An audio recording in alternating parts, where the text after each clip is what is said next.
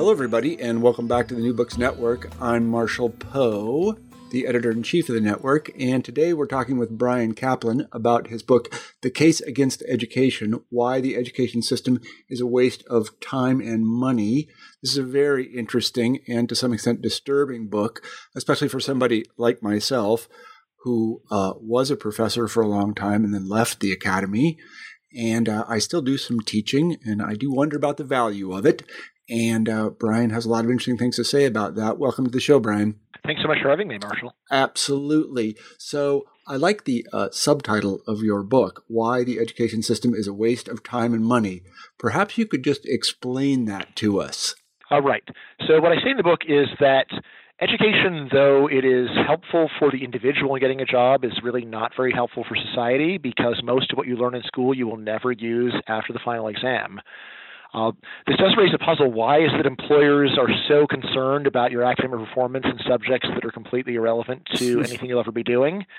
And the answer that I offer is that even when the subject matter is not germane to the job, uh, employers can still use your academic performance to decide whether or not you are worth actually giving a chance to. So basically, what you do with your education for the most part is to persuade or convince employers that you're worthwhile. It's mostly a way of getting certification uh, rather than actual skills. Now, as to why this matters, uh, what I say is, well, from the point of the individual, it doesn't matter very much at all why you're getting paid extra money for getting your degree. But from the point of of taxpayers, it matters a great deal because if what education does is enhance the skills of the workforce, this can really be better for everyone. But if the what it's really doing primarily is giving certification, well, we can't all be certified as being the best. Right? So I say the main result of expanding education, as we've been doing for so many decades, it's not to get good jobs for everybody. The main result is just what's called credential inflation, where you need more and better degrees just to avoid having your application thrown in the trash. Mm-hmm. Yeah, as a historian, we, we would call this inflation of honors. And this actually occurred mm-hmm. in a number of different places.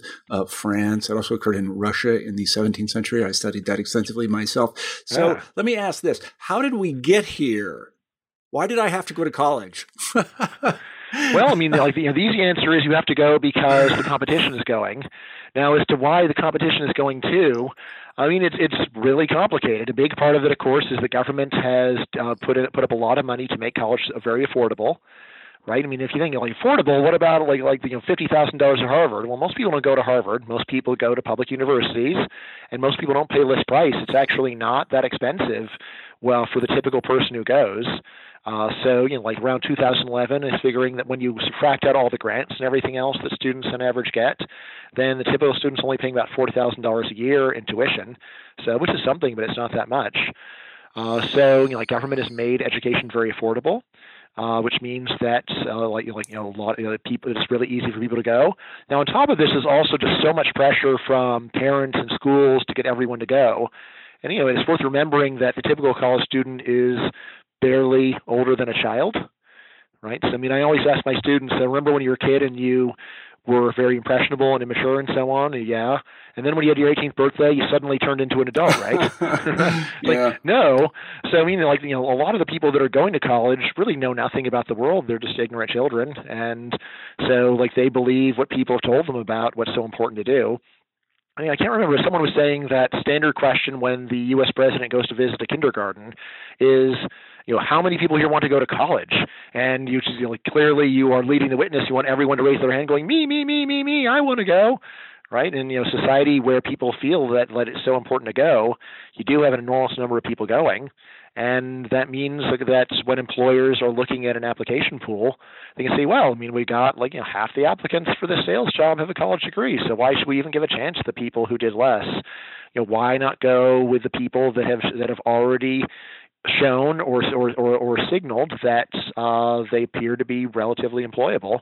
And like, why should we waste even? You know, why should we even bother giving an interview to someone who dropped out of high school when we have more applic- you know, when we have more applications than we know what to do with?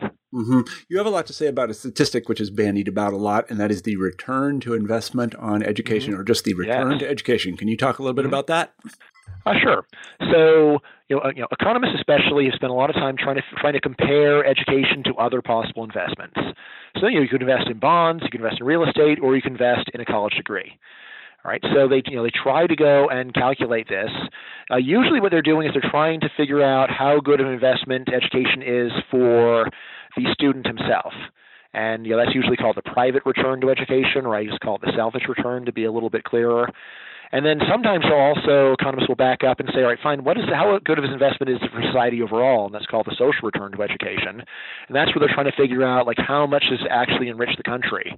If uh, if we send one more person to college, what does that, that what does that really accomplish?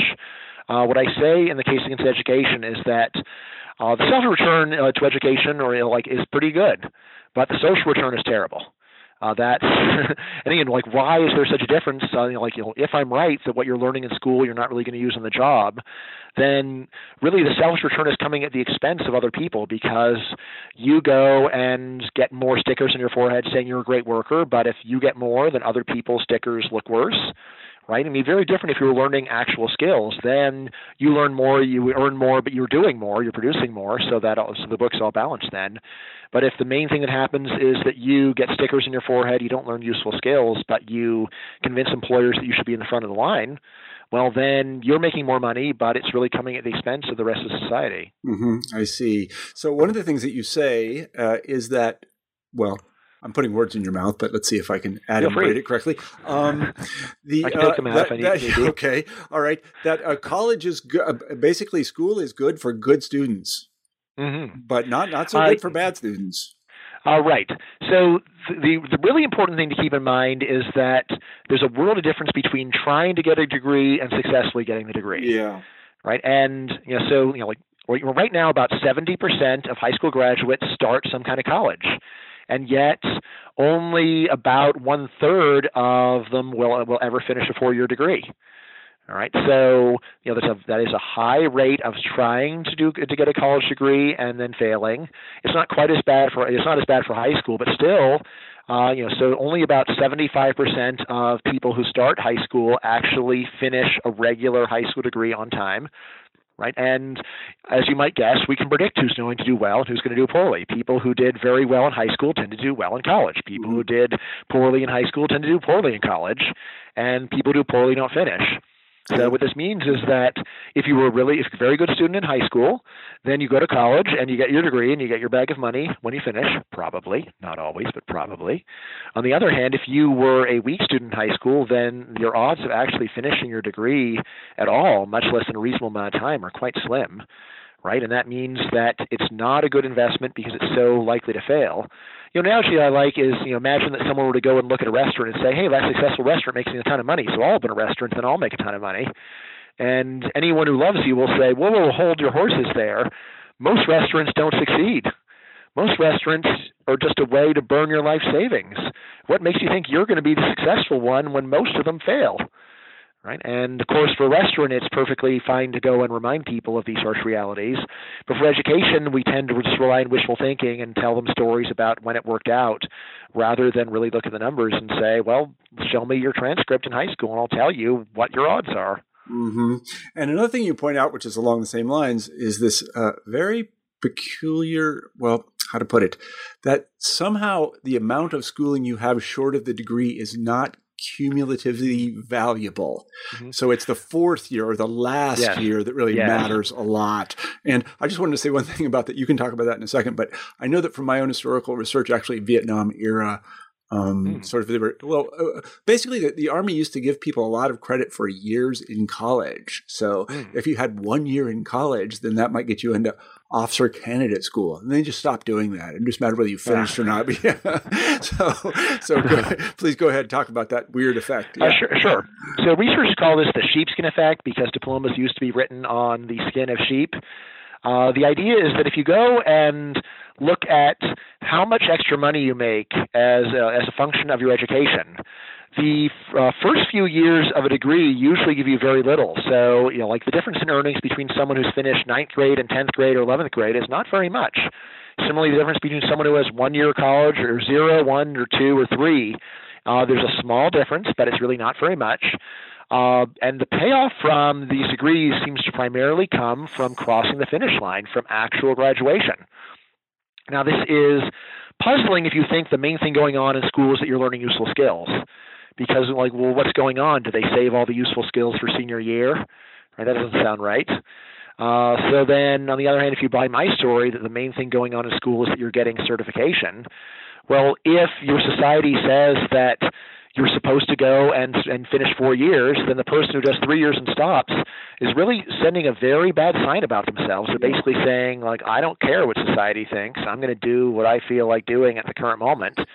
And on the other hand, when you do finish, this says puts you in the group of people who finish what they're supposed to do, who conform, who comply with social expectations. And of course, a lot of jobs are about conforming and complying with the expectations of the boss. So it makes sense that employers would care a lot about this. Uh, but again, what this means is that if your prospects of get of actually finishing the degree are low, then college is a very bad deal for you because you might get through one or two years, but that's worth almost nothing. You've got to get over the finish line if you expect to get much of a bonus from your your, your studies. Yeah, one of the things I really liked about your book is that it validates and explains what all of our students always say when we ask them why they're in our class. And it's not because they understand what's going on in the class, but they know they need the credits to mm-hmm. graduate. Can you talk a little bit about yeah. that? I mean, they really they, they know that it's I, I, I don't I really shouldn't use this word, but it, that it's sort of worthless.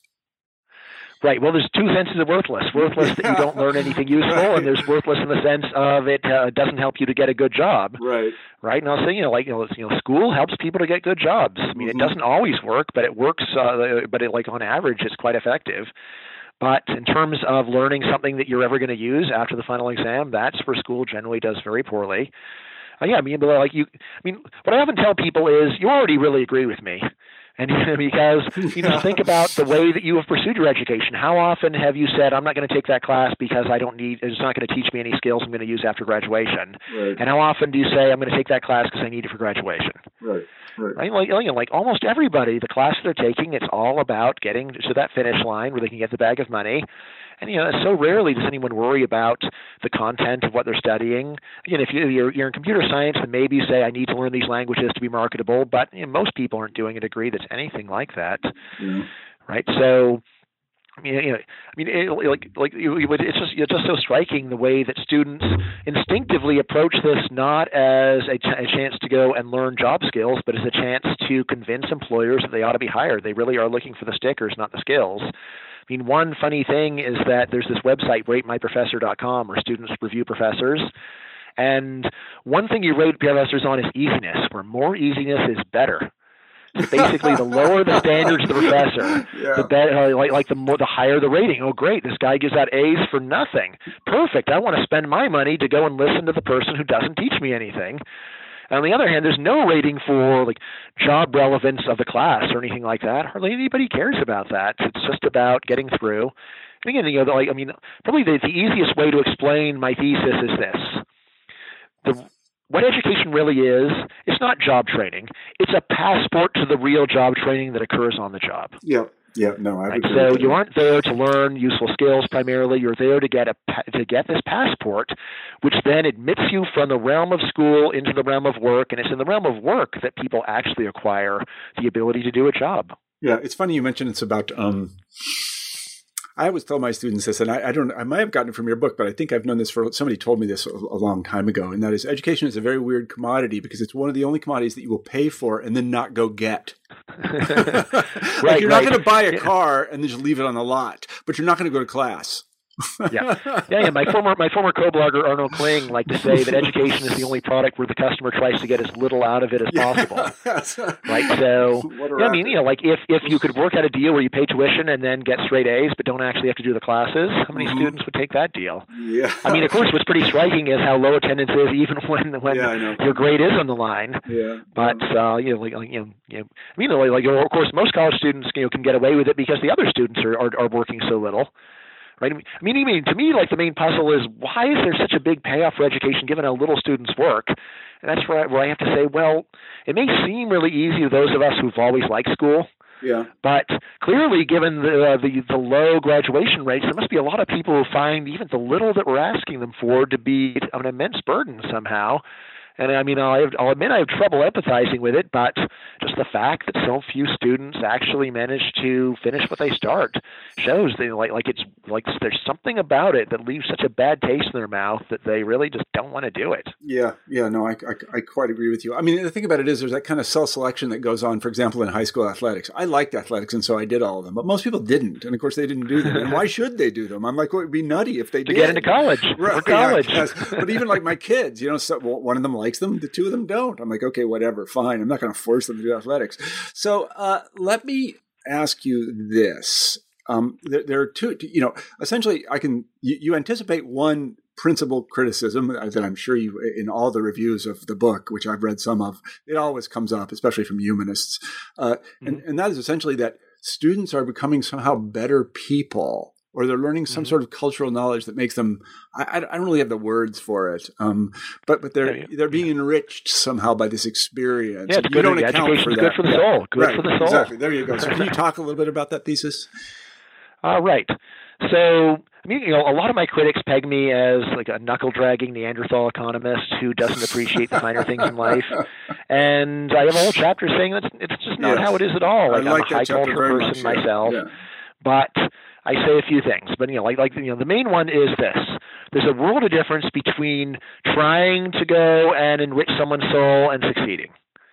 And you know, we can sit around arguing about whether it's worthwhile to try to enrich people's soul. I find these arguments pretty convincing, actually.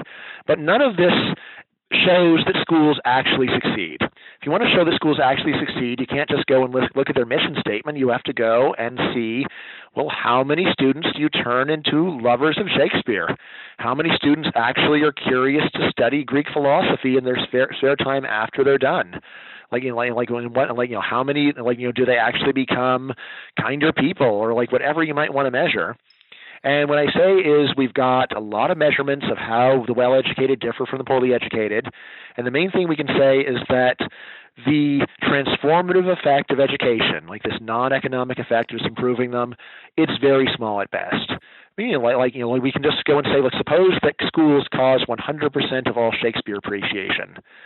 Still, that's 100% of almost nothing because almost no one actually listens to Shakespeare or reads him outside of the classroom right? And I say, you know, this, this, this is very generally true that the stuff that school the, the schools may have very high-minded uh, goals, but just because you say you're trying to do something doesn't mean you've done it. We there we have to look at the numbers, and I just say when we look at the numbers, we just see that it, like it has barely any effect. Yeah, best case I'm, scenario. I'm a big fan of the numbers too. So one of the things you pointed out in the book that I found really quite uh, kind of counterintuitive and interesting. So one of the conservative um, criticisms of higher education is it's very left wing and it's turning all of our mm-hmm. children into left wingers. And you say that's just yeah. not true. yeah, I mean, so I mean, like there's circumstantial evidence that uh, so it's not that conservatives are are are completely off base. It is true that the the liberalism of college faculty is off the charts. So especially if you look at like humanities and social science professors at research universities, then you're probably talking about like 10 Democrats to every Republican. Yeah. Right. So it's, it's an extreme left wing imbalance. Uh, however, uh, the fact that the professors are very left wing does not show that they are successfully brainwashing anyone. I mean, if you just look at attendance, that's a reason to be skeptical because well, you can't brainwash people who don't show up right? First of all, yeah. and then you know, of course, you know, like I'm sure plenty of professors will say, well, I may be very left wing, but I, I'm a scholar. I'm not a brainwasher, right? Right, and you know, so maybe that's part what's part of what's going on. I mean, honestly, I've been in enough classrooms where I think that most left wing professors do try brainwashing. I mean, it may not, maybe not conscious, but you know, it's just hard to help yourself if you think that your view is true and everyone else is an idiot. Then of course, when you describe the world, you're going to be trying to persuade them to not be one of the idiots right? But I mean, but I, I think but the more likely scenario though is just most professors are really boring and unpersuasive, and like you know, so students students may go and parrot back what they want, what they think the professor wants to hear on the exam. Doesn't mean that you've really changed their minds very much. Meaning, you know, like when people on Facebook share stories about how a generation's been brainwashed because 20 kids protested. Yeah. That's 20 kids. Yeah, there's so many, there's tens of millions of students we're talking about here. Yeah, so 20 kids doesn't show anything. Like it's so like I mean, it may be those 20 kids had a, had a left wing professor who got them excited, but that professor also probably had 10,000 students who were like couldn't care less about this stuff. So again, like, like you know, I mean, I mean, I, I do think that it's you know it's it's very sad that there's you know, that there are college campuses where a dissident speaker can't come and speak freely and expect to have a civilized conversation. But still, I, I just when we go and actually look at the data on how left wing are college graduates who like actually go out into the real world, and you know like like it's a it's a small effect, but it's but like it's it's nothing like this this uh, like this sort of indoctrination factory model that a lot of people have in their minds. So yeah, I mean, yeah, so you know, this is one where I mean, I really think that. Um, you know, both sides are wrong. I mean, I think there is very heavy, heavy liberal bias in the classes where you should be most concerned about it. And at the same time, it's just not very effective because most professors are very poor communicators. And again, if you understand the motives of the typical professor, your professors are not rewarded for teaching. This big, you know, you know as long as you show up to class, yeah, right. like, like that, that's, that's that's plenty in most places. Um, you know, so like the rewarded for the research, and again, the research that that's uh, that professors write in general is accessible really only to other professors. It would be of almost no interest to it to an undergraduate. It's just you know, honestly, most of it is just very poorly written, and uh, you know, just you know, doesn't make much of an effort to really persuade someone who doesn't already totally buy into what the what the author's saying. Mm-hmm. So yeah, I mean, you know, which you know, like, is that is that a good system? No, it's a terrible system, but it's not a way to brainwash anybody. No, it's more of a way for a few ideologues to go and talk to each other in a closed room without anyone paying any attention to them. Yeah, it reminds me of something that a scholar of China once said to me. He was, he was from China. He had gotten out of the uh, PRC, and he said, you know, in China, if you say whatever you want they'll put you in a gulag. In the United States, if you say whatever you want, nobody listens.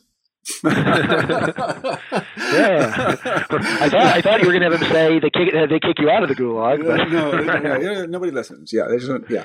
Um, so the second criticism, the one I didn't read, and this is kind of a Burkean criticism, Edmund Burkean criticism, mm-hmm. and that is that there's just something here in this education, higher education system that is very valuable that we're just not able to measure that it works really well, but but we don't know why. It's just kind of a profound mystery. You know, Burke made lots of arguments like this mm-hmm. that you know, so Parliament's very it's a mess, and you know, it's a terrible system, but works. So we should really try to preserve it in some way. How would you respond to that? Right. Well, I mean, I'd say that, you know, argument like that, there are a bunch of signs that you could look for to test it. Like if you say that I don't like Parliament seems like a mess, but it works. You might say, well, look, England has like had like avoided civil war for 150 years in Burke's time. Yeah. Like we're one of the we're, we're the richest country in Europe now. Uh, you like you like thinking like like we're free. So I mean that would be one where at least you could say, look, it seems like like like you know, despite the complaints that the system actually delivers the goods. So that's one where there's still something measurable that's going on. Again, you know, like there's measuring output, and then they're saying you understand exactly the detailed mechanism. Right. Right. And again, if, that, if all you're saying is, look, I don't understand the detailed mechanism, but I know that it works, and here's why, and here's the evidence, then I think that that's not a bad argument at all. So that's something that it's very reasonable to take seriously. On the other hand, if someone says, look, here's 10 arguments for why education's great, eight of them are testable and two were just not. And then all eight of them turn out to be wrong. And then you say, yeah, well, these other two things where we got no evidence, that's the real reason. Yeah. That sounds more like the last refuge of a scoundrel. Yeah, it does. Right? So, yeah, does. meaning like a general rule is, I mean, if someone says, look, what I do has both measurable and non-measurable uh, benefits, and then the measurable benefits don't check out, it's a reason to be very skeptical about the other claims too. It's like look you you've just lost your credibility with me. Yeah, I would. I, I, I, sorry, sorry. Excuse, excuse me. I'm no, I, I, would agree with that completely. I'm, I'm, I'm always very sympathetic to this argument, though, that we don't really understand the mechanism, as you put it, and I quite like that. Mm-hmm. Uh, we don't really understand the mechanisms of a lot of institutions in society, and we shouldn't probably mess with them very much. So let's come to the mess with them part of the interview. What should we do about this? Is there anything we can do about this? Mm-hmm. There's tons we can do about it. Yeah. So I mean, the most obvious thing is just less. So like like we spend an enormous amount on education, we put a lot of energy into encouraging it, and I say, how about we just dial it down, right? And say, look, we're not going to spend as much money on this anymore. We're not going to encourage it as much anymore, right? And and this in this way will allow people to start their lives at an earlier age. Which again, like many people, after listening to me and nodding their heads, will say, "No, no, that'll never work. We have a modern technological society where no, where people can't be prepared, ready to go and participate until they've had college." I'm like, no, no, you already agree with me. That's not true. You're not learning how to participate in a modern technological economy in college. No. You're learning almost the same kind of stuff that people learned hundreds of years ago, and like it's not very relevant to the real world. It's really mo- mostly a way of getting certification. So if our whole society got less, we could just start our lives at an earlier age, and it really, really wouldn't be a problem. Yeah. Yeah. So that's a big part of what I say, and then I also push more vocational education. Same thing, like I think it'd be you know like a big improvement if you know like like in middle school people started being exposed to realistic occupations. And, you know, what do I mean by realistic? Ones that a lot of people have. Yeah, no. I so I mean, I mean, yeah. I mean, I mean, right now we do prepare people for a bunch of pipe dreams, like oh, maybe you'll be a poet, maybe you'll be a maybe you'll be a scientist, maybe you'll be a mathematician, maybe, you know, maybe you'll be a novelist or a professional athlete. It's like these are all jobs that hardly anybody has. Right. So most people have no prospect of ever doing these jobs. Why don't we go and, and look at a reasonable forecast of actual jobs people are going to have in the future, which could be wrong, but it's better than nothing, and just start you know, like letting kids sample two weeks each a bunch of a bunch of plausible jobs. So like here's two weeks as an elder care professional. Right. It's going to be a really big job in the future because we're going to be old. Yeah, I, I, I, I'm very sympathetic to what you say, and I know that after I had been a professor for about 15 years, I was a true believer, and um, what I determined was, and I did this quite on my own because none of my colleagues were saying this, was that I was training people to be professors. And almost Mhm. nobody is a professor. Yeah, I mean, I mean, absolutely. That's totally what grad school is. And It's vocational training it. for professors. I but just didn't get it. But Yeah. even as an undergrad, we're sort of training them, to, you know, writing papers. I had jobs Oh, in the yeah. real world as a, you know, in the corporate world. You know, I worked in DC and the I really had corporate jobs. Nobody ever asked me to write a 15 page paper about anything. Yep. Yeah. Ever. Two page memo. They Yeah. need a two page memo, and you right? sta- yeah, and then you're going to read it. You stand up and tell your boss about it. It's like there's no 15 page paper, and uh, so Mm-hmm. it, yeah, it got very frustrating for me. And I got to say, I, I really liked your book very much. I, I, I appreciated it. Um, I, I, it's a kind of clarion call for a lot of us, I think, because definitely there needs to be some sort of educational reform. I don't know what kind. That's well above my pay grade. So I'm going to leave it to you.